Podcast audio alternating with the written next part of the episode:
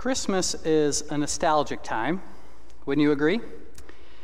It's uh, one of those seasons where I find myself doing things I would never otherwise do, like have my TV on the Hallmark Channel. Or, as Andy Williams likes to say, it's the hap happiest season of all. And yet, for some of us, we know this reality all too well that this is also the busiest time of year for counselors and therapists.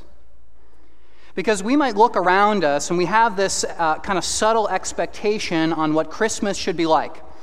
Right? And we're three days away from Christmas, and there's pent up excitement and enthusiasm. Perhaps you have a family in town today and they're here with you this morning. That doesn't happen a whole lot, or they're going to be here a little bit later, or you're going somewhere else to be with family and close friends. It's a really exciting time for most people.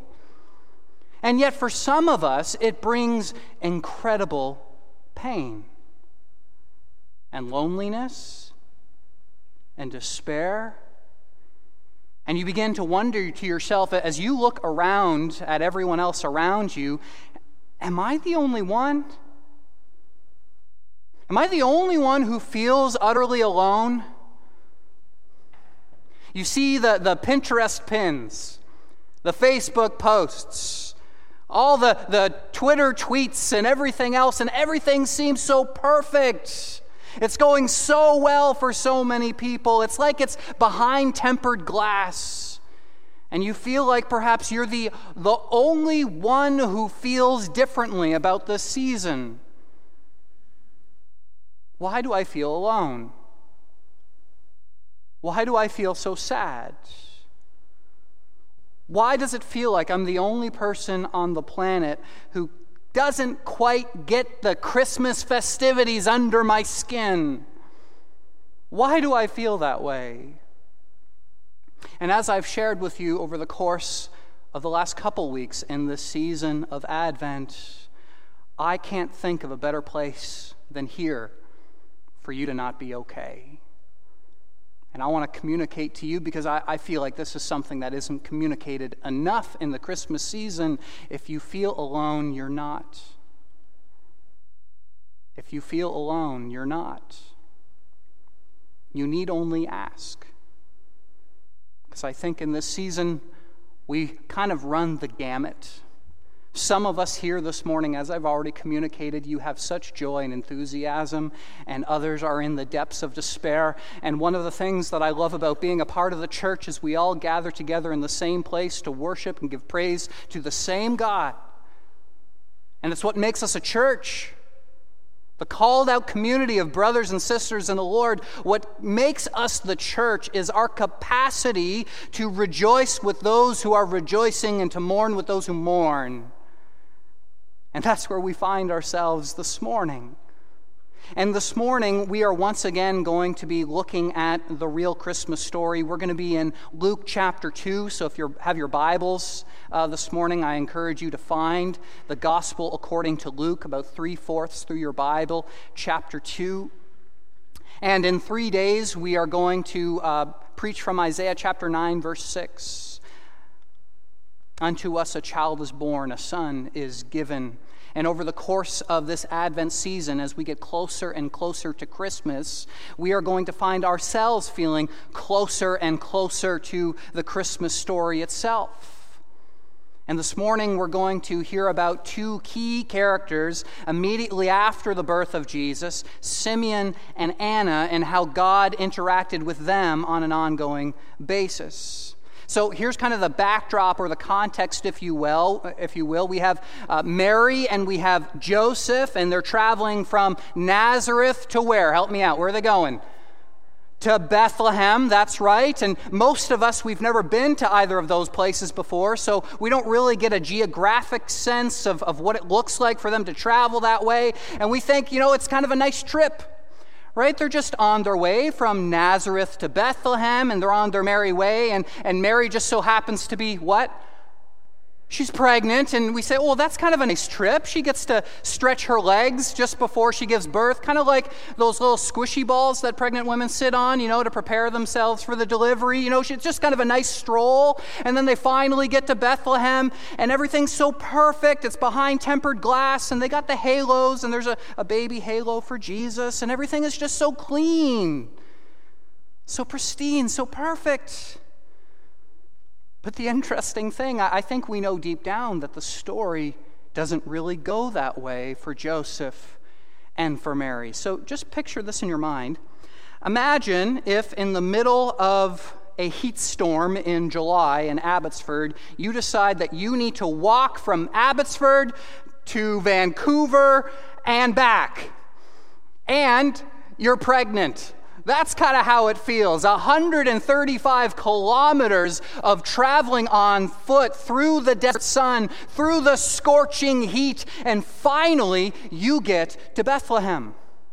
But as I've shared with you already, it's not as though they, they find themselves in a barn. It's not as though all the holiday inns are booked and, and the Hiltons are booked and those mom and pop uh, bed and breakfasts, they're all booked. No, we know from the context that they are actually with friends.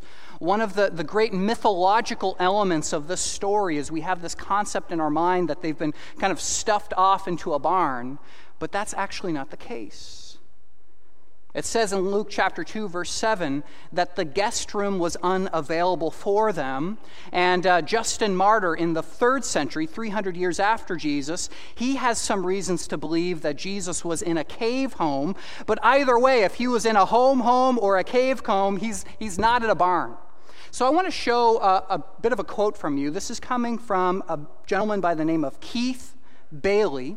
He's world renowned for his studies of first century Palestinian culture. And here's what he says He says Joseph could appear suddenly at a home of a distant cousin, recite his genealogy, and instantly he's among friends. Joseph had only to say, I am Joseph, son of Jacob, son of Matthan, son of Eleazar, son of Eliud, and immediately the response must have been, You are welcome, what can we do for you? Furthermore, if he did not have family or friends in the village, which is highly unlikely, this is a small town of Bethlehem, this is his home, as a member of the famous house of David, for the sake of David, he would still be welcomed into almost any village home. So, Mary and especially Joseph, they were very well known in this small town where hospitality was a cultural premium. It was a part of their identity. So much so that almost every single home had what is called a katalima. That is what you find in Luke chapter 2, verse 7, that word that is sometimes translated as inn. It's a guest house. So perhaps today you have mother in law quarters or you have a legal suite to help pay off your mortgage, right? We have those types of things. But in Bethlehem, they wouldn't use it to pay off their mortgage. This would just come to every single house for them to be able to display hospitality on an ongoing basis. If there was a sojourner coming through Bethlehem, or someone who didn't uh, have a place to lay their head, they would open up their homes because hospitality was in their blood. They always wanted to be able to make sure that someone had a place to lay their head.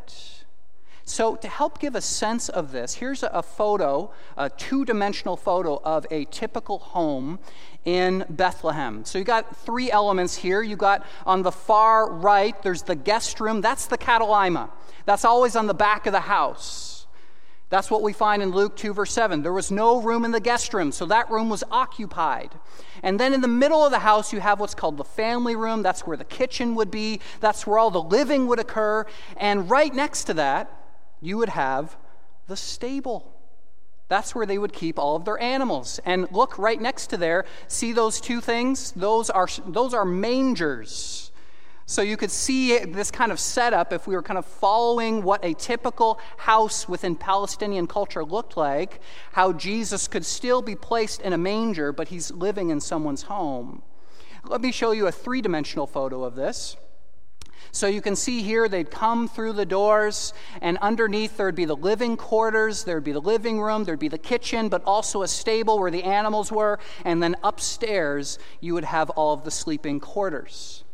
So, typically, the, the, one of the ways we typically think of the story is that Jesus and Joseph and Mary, they were kind of stuffed away in a barn. That's one of the things we know that absolutely is not the case. They were with family and friends and close relatives as she gives birth. And she lays her son in a manger, which is a fancy word for a feeding trough. And once again, we think this is cute, but Luke, he's so absolutely stunned by the fact that the Lord of the universe is placed in a manger that he can't help but say it like every couple of verses. Manger manger manger manger manger manger manger. He just he's so mind blown by the fact that the person who created the universe is placed in such a lowly condition and then we get to our context or our passage this morning, Luke chapter 2, verse 22, if your Bibles are open. It says this When the time came for the purification rites required by the law of Moses, Joseph and Mary took him, that's Jesus, to Jerusalem to present him to the Lord. As it is written in the law of the Lord, every firstborn male is to be consecrated to the Lord. Now, stop right there. The custom of the people of Israel was that on the 66th day of the birth of the firstborn son, they would go to the temple in order to consecrate their child. And this harkens us back to a story all the way back to Exodus during uh, the 10 plagues in Egypt. When the people of Israel, they were enslaved in Egypt over 400 years, God sends his servant Moses They've up to this point delivered nine plagues, but Pharaoh is unrelenting. He will not let the people of Israel go. And so it comes down to one tenth and final plague the plague of the firstborn.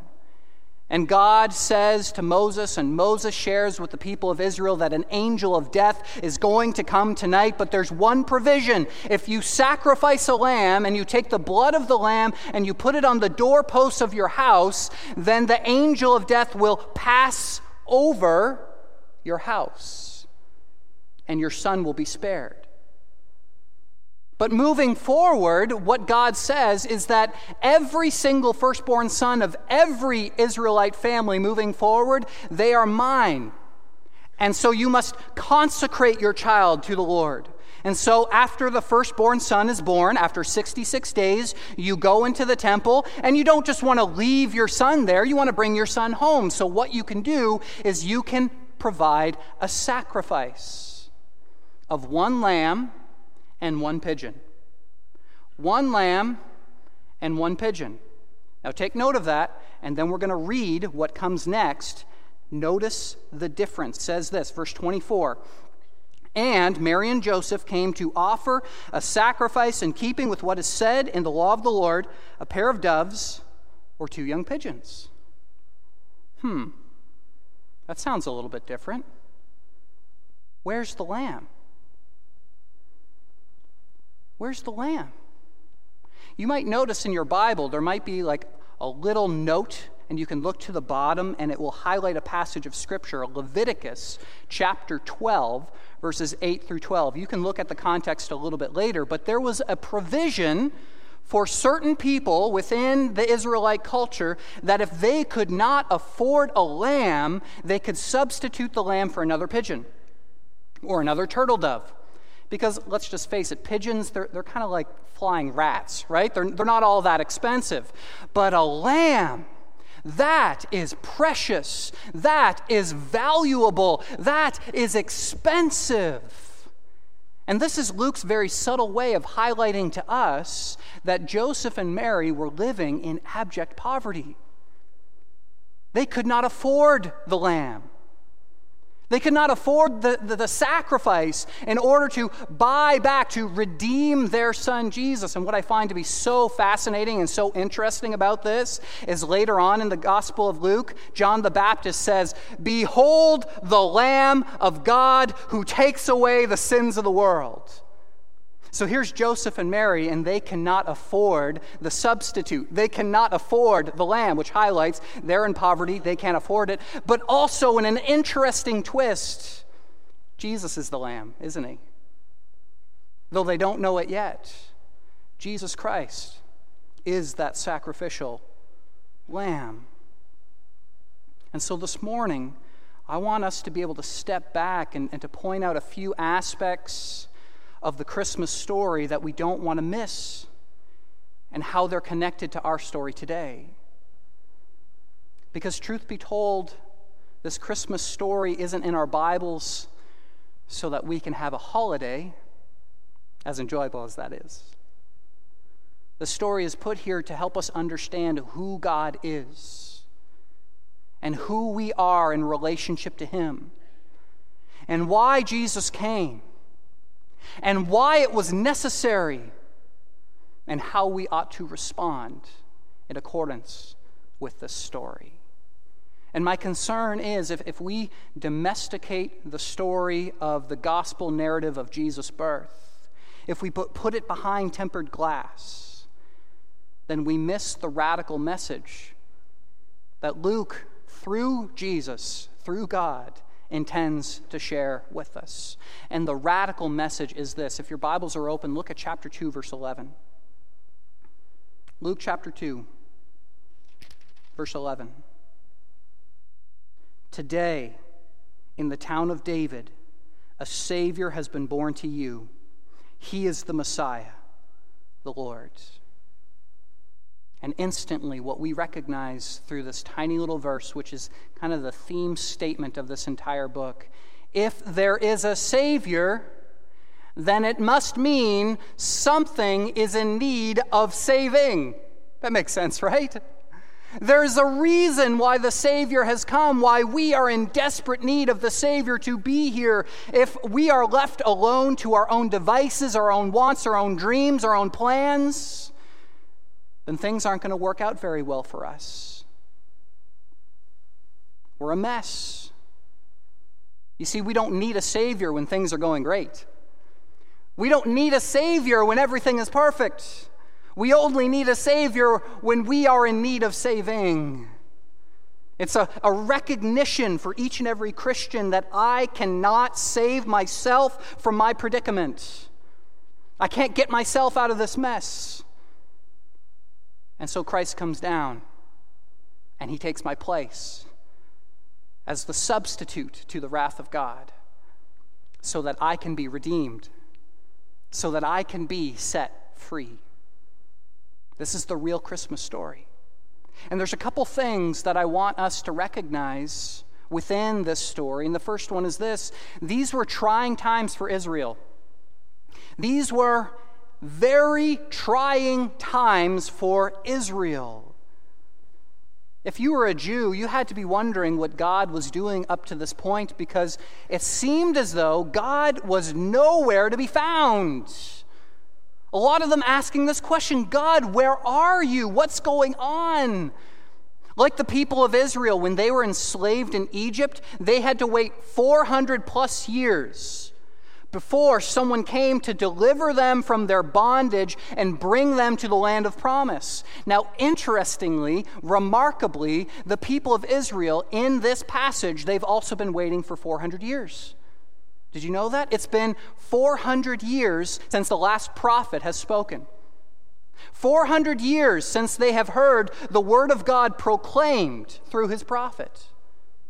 And they're waiting wondering what's going to happen. When is the Messiah going to come? When is God going to make all things new? It has been silence for four centuries.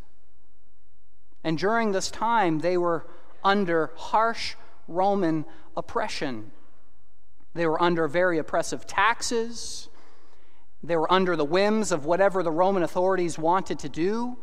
I shared with you last week that King Herod, he decided one day, I need to find this Jesus. I don't know where he is, so here's what I'm going to do. I'm going to cast a wide net, and I'm just going to kill every young boy age two and under. I'm just going to kill all of them, and hopefully Jesus is part of that company. And it just happens. They're under harsh oppression. The Roman authorities can do whatever they want.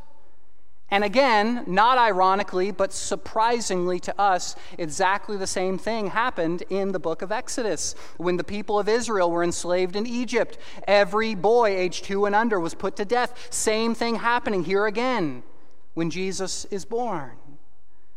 So if you're a religious Jew, one waiting for this, this Messiah to come, you are especially tired of waiting because it seems like God has given up on you, that He's nowhere to be found. And perhaps if we're honest with ourselves, some of us feel that way this morning. Where are you? I haven't felt your presence for a while. I don't know why you would allow this to occur in my life. Why do you allow evil and suffering and death to occur? I don't know where you are, God. I don't know what you're doing. I don't know what you're up to. That's how the people of Israel often felt. And just bringing it a little bit closer to home, let's just imagine for a moment that a little over 400 years ago, the thing called the Reformation never occurred. And shortly after that, the church just crumbled. And there were no more churches, no more gathering together as the body of believers, no more hearing the word of the Lord proclaimed, no more congregational worship. Life just kind of went on. That's often how it felt for the people of Israel during this time, during this, this culture. They find themselves waiting. And then we get to chapter 2, verse 25. If your Bibles are open, look there with me. It says this Now there was a man in Jerusalem called Simeon. He was righteous and devout. He was waiting for the consolation of Israel, and the Holy Spirit was on him. It had been revealed to him by the Holy Spirit that he would not die before he had seen the Lord's Messiah. So, in the story, we have two stand ins. The first one is Simeon, and we'll find out in just a little bit. The second one is Anna. And so, here's Simeon. He's a man of great faith. We enter into the scene, and, and he's about to see Jesus. But there's a massive backstory to this, getting to the point of this particular passage. It took a whole lot of trusting, a whole lot of obeying, and a whole lot of waiting Simeon received a promise from God way back, perhaps decades before, that there would come a day in which he would catch a glimpse of the Messiah. And what I find so amazing about this passage is that Simeon, it's not as though he meets King Jesus in his adult form, performing miraculous signs and wonders and overthrowing the principalities and the powers and being crucified, died, and buried, and then being resurrected. He doesn't witness any of that. He just sees a baby. That's it. He just sees a baby. Now, just imagine for a moment if, if we were all, um, we had a dictator who was dictating every single move of our life. We were under harsh oppression.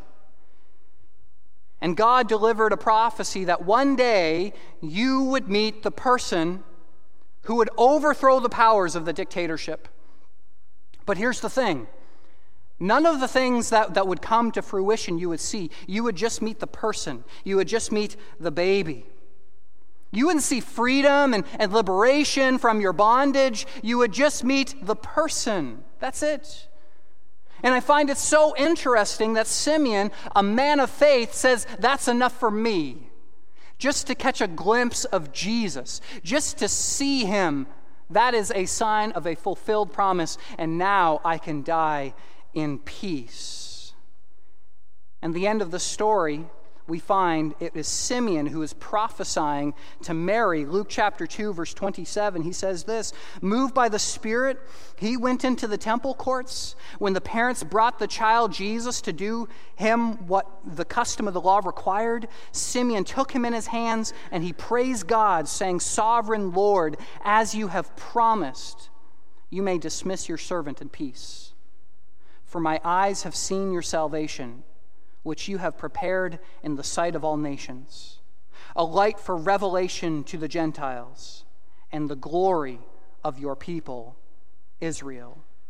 The child's father and mother, they marveled at what was said about him. Then Simeon blessed them and said to Mary, his mother, This child is destined to cause the falling and the rising of many in Israel, and to be a sign that will be spoken against, so that the thoughts of many hearts will be revealed, and a sword will pierce your own soul too, Mary. There was also a prophet, Anna, the daughter of Penuel of the tribe Asher. She was very old. She lived with her husband seven years after her marriage and then was a widow until she was 84. She never left the temple, but worshiped night and day, fasting and praying. Can you imagine?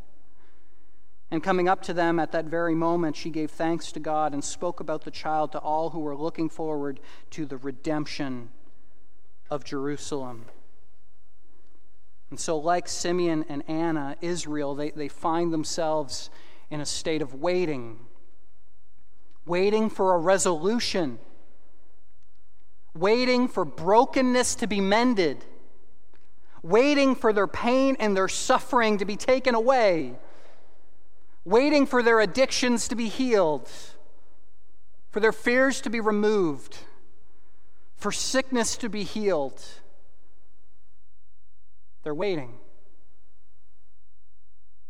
These weren't just trying times for the people of Israel, they were also trying times for Joseph and Mary.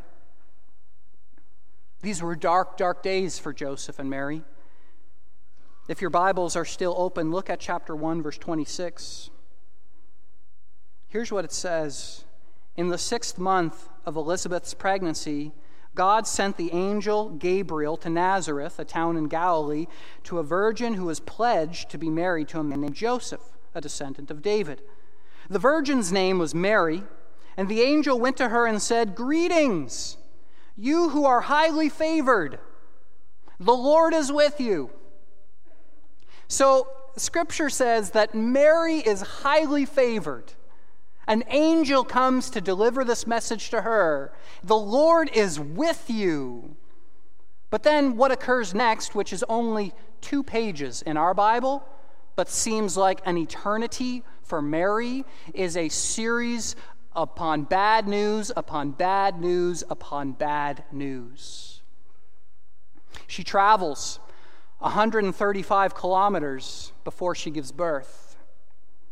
She will have a baby surrounded by disapproving family because she's not married yet and she has just given birth. She will live in abject poverty. Again, two pigeons, there is no lamb. And she'll eventually flee for her life, for her son's life, when Herod seeks to kill him. And even though she knows that God is at work, she can't see it. And she has to live with the remorse of knowing that many of her friends' children are put to death on account of King Herod trying to find her child. The vast majority of her life is on the run, wondering where she's going next, wondering why God would allow these things to occur. And I think to myself, I wonder if they ever go back to Luke chapter 1 Mary, you are highly favored. I wonder if they ever think about that and say, How? How am I highly favored? We have no money, we have no reputation. Remember Joseph and Mary, they were, they were pledged to be married, but they weren't married yet. And they live in a day and age in which that's something that's not very kosher, and you would be ostracized. You would get the, the letter A, the scarlet letter, if something like this would occur within this culture. And I'm sure, you know, they could probably say something like, Oh, don't worry about it. It's a virgin birth. God put this baby in my womb. And all of her friends and family members and coworkers and neighbors and random strangers said, Oh, of course. And they didn't put anything on Facebook, and they didn't tell any of it to their friends. No reputation, no money, living in isolation, always on the run. These are trying times for Joseph and Mary, but these are trying times for us too. You see, after 30 years of Jesus' birth, his earthly ministry begins. There's three years of healing and teaching and power, but then Jesus is put to death. But on the third day, he rises again, and the disciples, they're, they're elated. But then Jesus says, I have to leave you. I have to depart, and I will send my Holy Spirit. And it has been 2,000 years of waiting. Not just 400, but 2,000 thousand years. God, where are you? God, when are you coming back? God, when are you going to make all things new? God, when will you wipe away every tear from our eyes? When will our brokenness be mended? 2,000 years. You see, we often have these expectations on, on how things should work in our life, and, and we discover that God actually has a very different plan. Here are some of the things that we tend to forget. The first thing I put in your note sheet is this God works in the shadows. God works in the shadows. Now, I don't know about you, but I would much rather if God worked in the light. Because if God worked in the light, then I could see what he's doing and I could tell him when he's on the wrong path and he needs to make a course correction because I know better than God knows. But there's a huge issue when he works in the shadows. I don't know what he's doing, and I don't know what he's up to. You see, the pattern of life from the beginning of Scripture all the way to the end, we see a God who is primarily at work in the shadows, and we hate that. We hate it. I think, for instance, of the Lord's Prayer Our Father in heaven, hallowed be your name. Your kingdom come, your will be done on earth as it is in heaven. And then it says this Give us this day our daily what? Bread. You see, this harkens us back to a story in the Old Testament when the people of Israel, they were out in the wilderness, and God always provided them enough food simply for one day. They couldn't take the next week's worth of food. In fact, if they tried, it would just spoil instantly.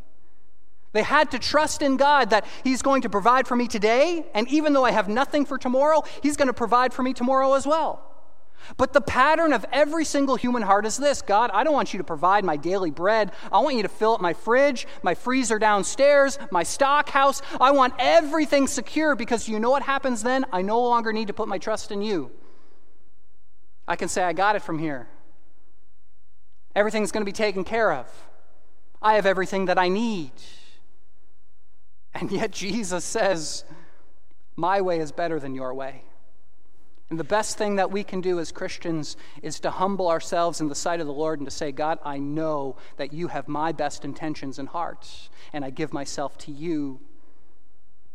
When we follow Jesus long enough, those of us who have been following Jesus for a long time, we know this is true. There's going to be a lot of pondering, there's going to be a lot of waiting, there's going to be a lot of wondering.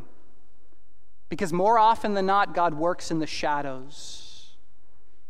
And every single time we want a little bit more in our life, we want to treat God as though He is our cosmic consultant. You can tell me what you think I should do, God, but I want to reserve the right to say, I'm going to take it or leave it because I know a better way.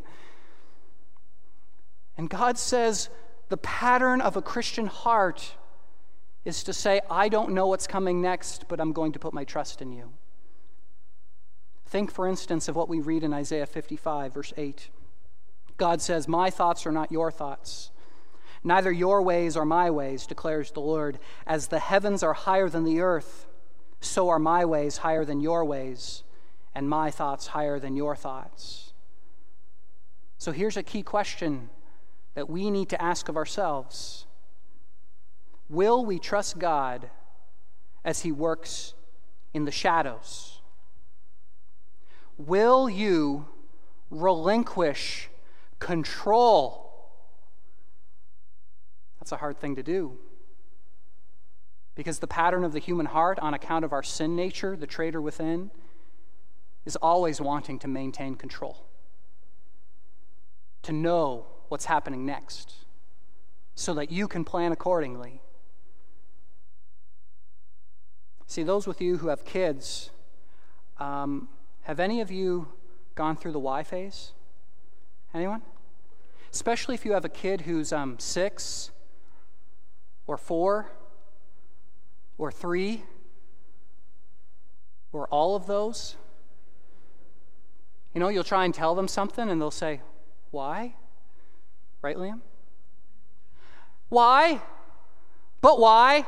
Well, because of this, but why? Well, because of this, but why? Why do they do that? Because they want you to go crazy, that's why. Right? And then, you know, you, you try to uh, change the message a little bit. You kind of change the metaphors and the images and the concepts to kind of a three, four, five, six year old level. And you're really proud of yourself. And you look over at your spouse and she goes, that was a good example, really good. And you know, you're feeling good, and you're like, finally, they understand. But then they say what? They say, why? Now, we don't put our kids into a timeout when they ask why, right? They just want to understand. And then I think to myself, if that's how I treat my children, they simply not understanding what I'm thinking through and all the patterns that I fully know and understand, but they need to put their trust in me as a loving father, then how much more is that for me as I approach the Lord of the universe who knows all things? You see, I have a, I have a three pound brain, and I feel like I'm pretty smart most days. And I feel like, God, you can just confide in me. Let me know what your plan is. And God says, Justin, my, high, my ways are higher than your ways. My thoughts are higher than your thoughts.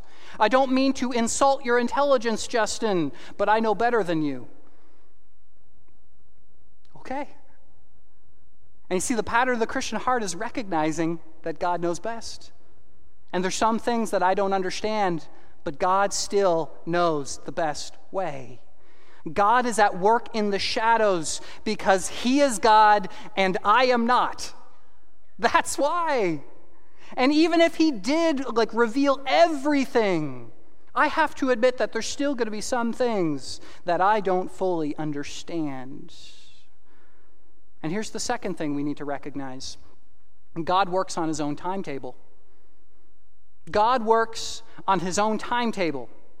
And if it's true that we would much rather God work in the light than in the shadows, then it's desperately true that we wish God would work on our own timetable.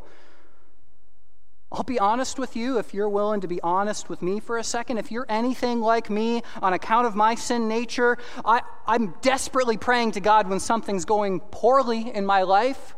But when things are going well, I can feel something welling up inside me where I say to God, you know what, I can take it from here. Thanks, God, for your help. I'm, I'm really grateful, but why don't you just kind of take your, yourself away for a little while? And if something goes poorly, I'll rub that lamp. I'll reach out to you. Don't worry, but things are going well right now. I got it under control. Now, here's one of the things that, that I find perhaps sad and depressing, but, but really awe inspiring by the same token. Is it possible, dear Christian, that what is needed in our life most desperately is a life crisis for us to simply acknowledge the presence of the God that we serve? Because when things are going well, it's so tempting for us to treat God as though He doesn't exist at all. And then when the crisis occurs, we say, God, where are you? And God says, finally, you're paying attention. Where are you, God? Why would you allow this to occur? But in the process, we fall to our knees and we're finally reaching out to God, recognizing His existence. I think, for instance, of Romans chapter 8, verse 28, which says this We know that in all things God works for the good of those who love Him, who have been called according to His purpose. And I have shared with you before that the good, biblically speaking, is not for you to get whatever you want. The good is for you to conform to the likeness of Jesus. You see, what God wants more desperately than anything else for you is for you to conform to the image of the Son, for you to grow in Christ's likeness, for you to grow in your walk with Jesus, for you to put your trust in Him in the midst of every single circumstance of your life. And maybe, just maybe, there's instances in your life where you are enduring difficulty and God is allowing that to occur so that you can humble yourself in the sight of God. For you to recognize the existence of God. And I think to myself, yeah, but couldn't you make it a little bit easier? I think, for instance, of the one sport that I can think of where you not for a moment do you look at the finish line. And that's rowing. You look straight at the start line and you never see the finish. And in most of these competitions, you have someone who sits right on the back and they see the finish line the whole time. They're telling you when to row, they're telling you when to make the adjustments, but you see nothing behind you. All you do is faithfully row. And the reason you're willing to do it is because you trust in the source at the back of the boat as they are telling you to push on. And that's often what it's like for us in the Christian life, isn't it? We can't see what's coming next. We don't know when the race is going to finish. All we can do is put our trust in our Lord and God because He knows best. So here's three things that I want you to take to the bank really quickly before we close. The first one is this the Holy Spirit will give you what you need.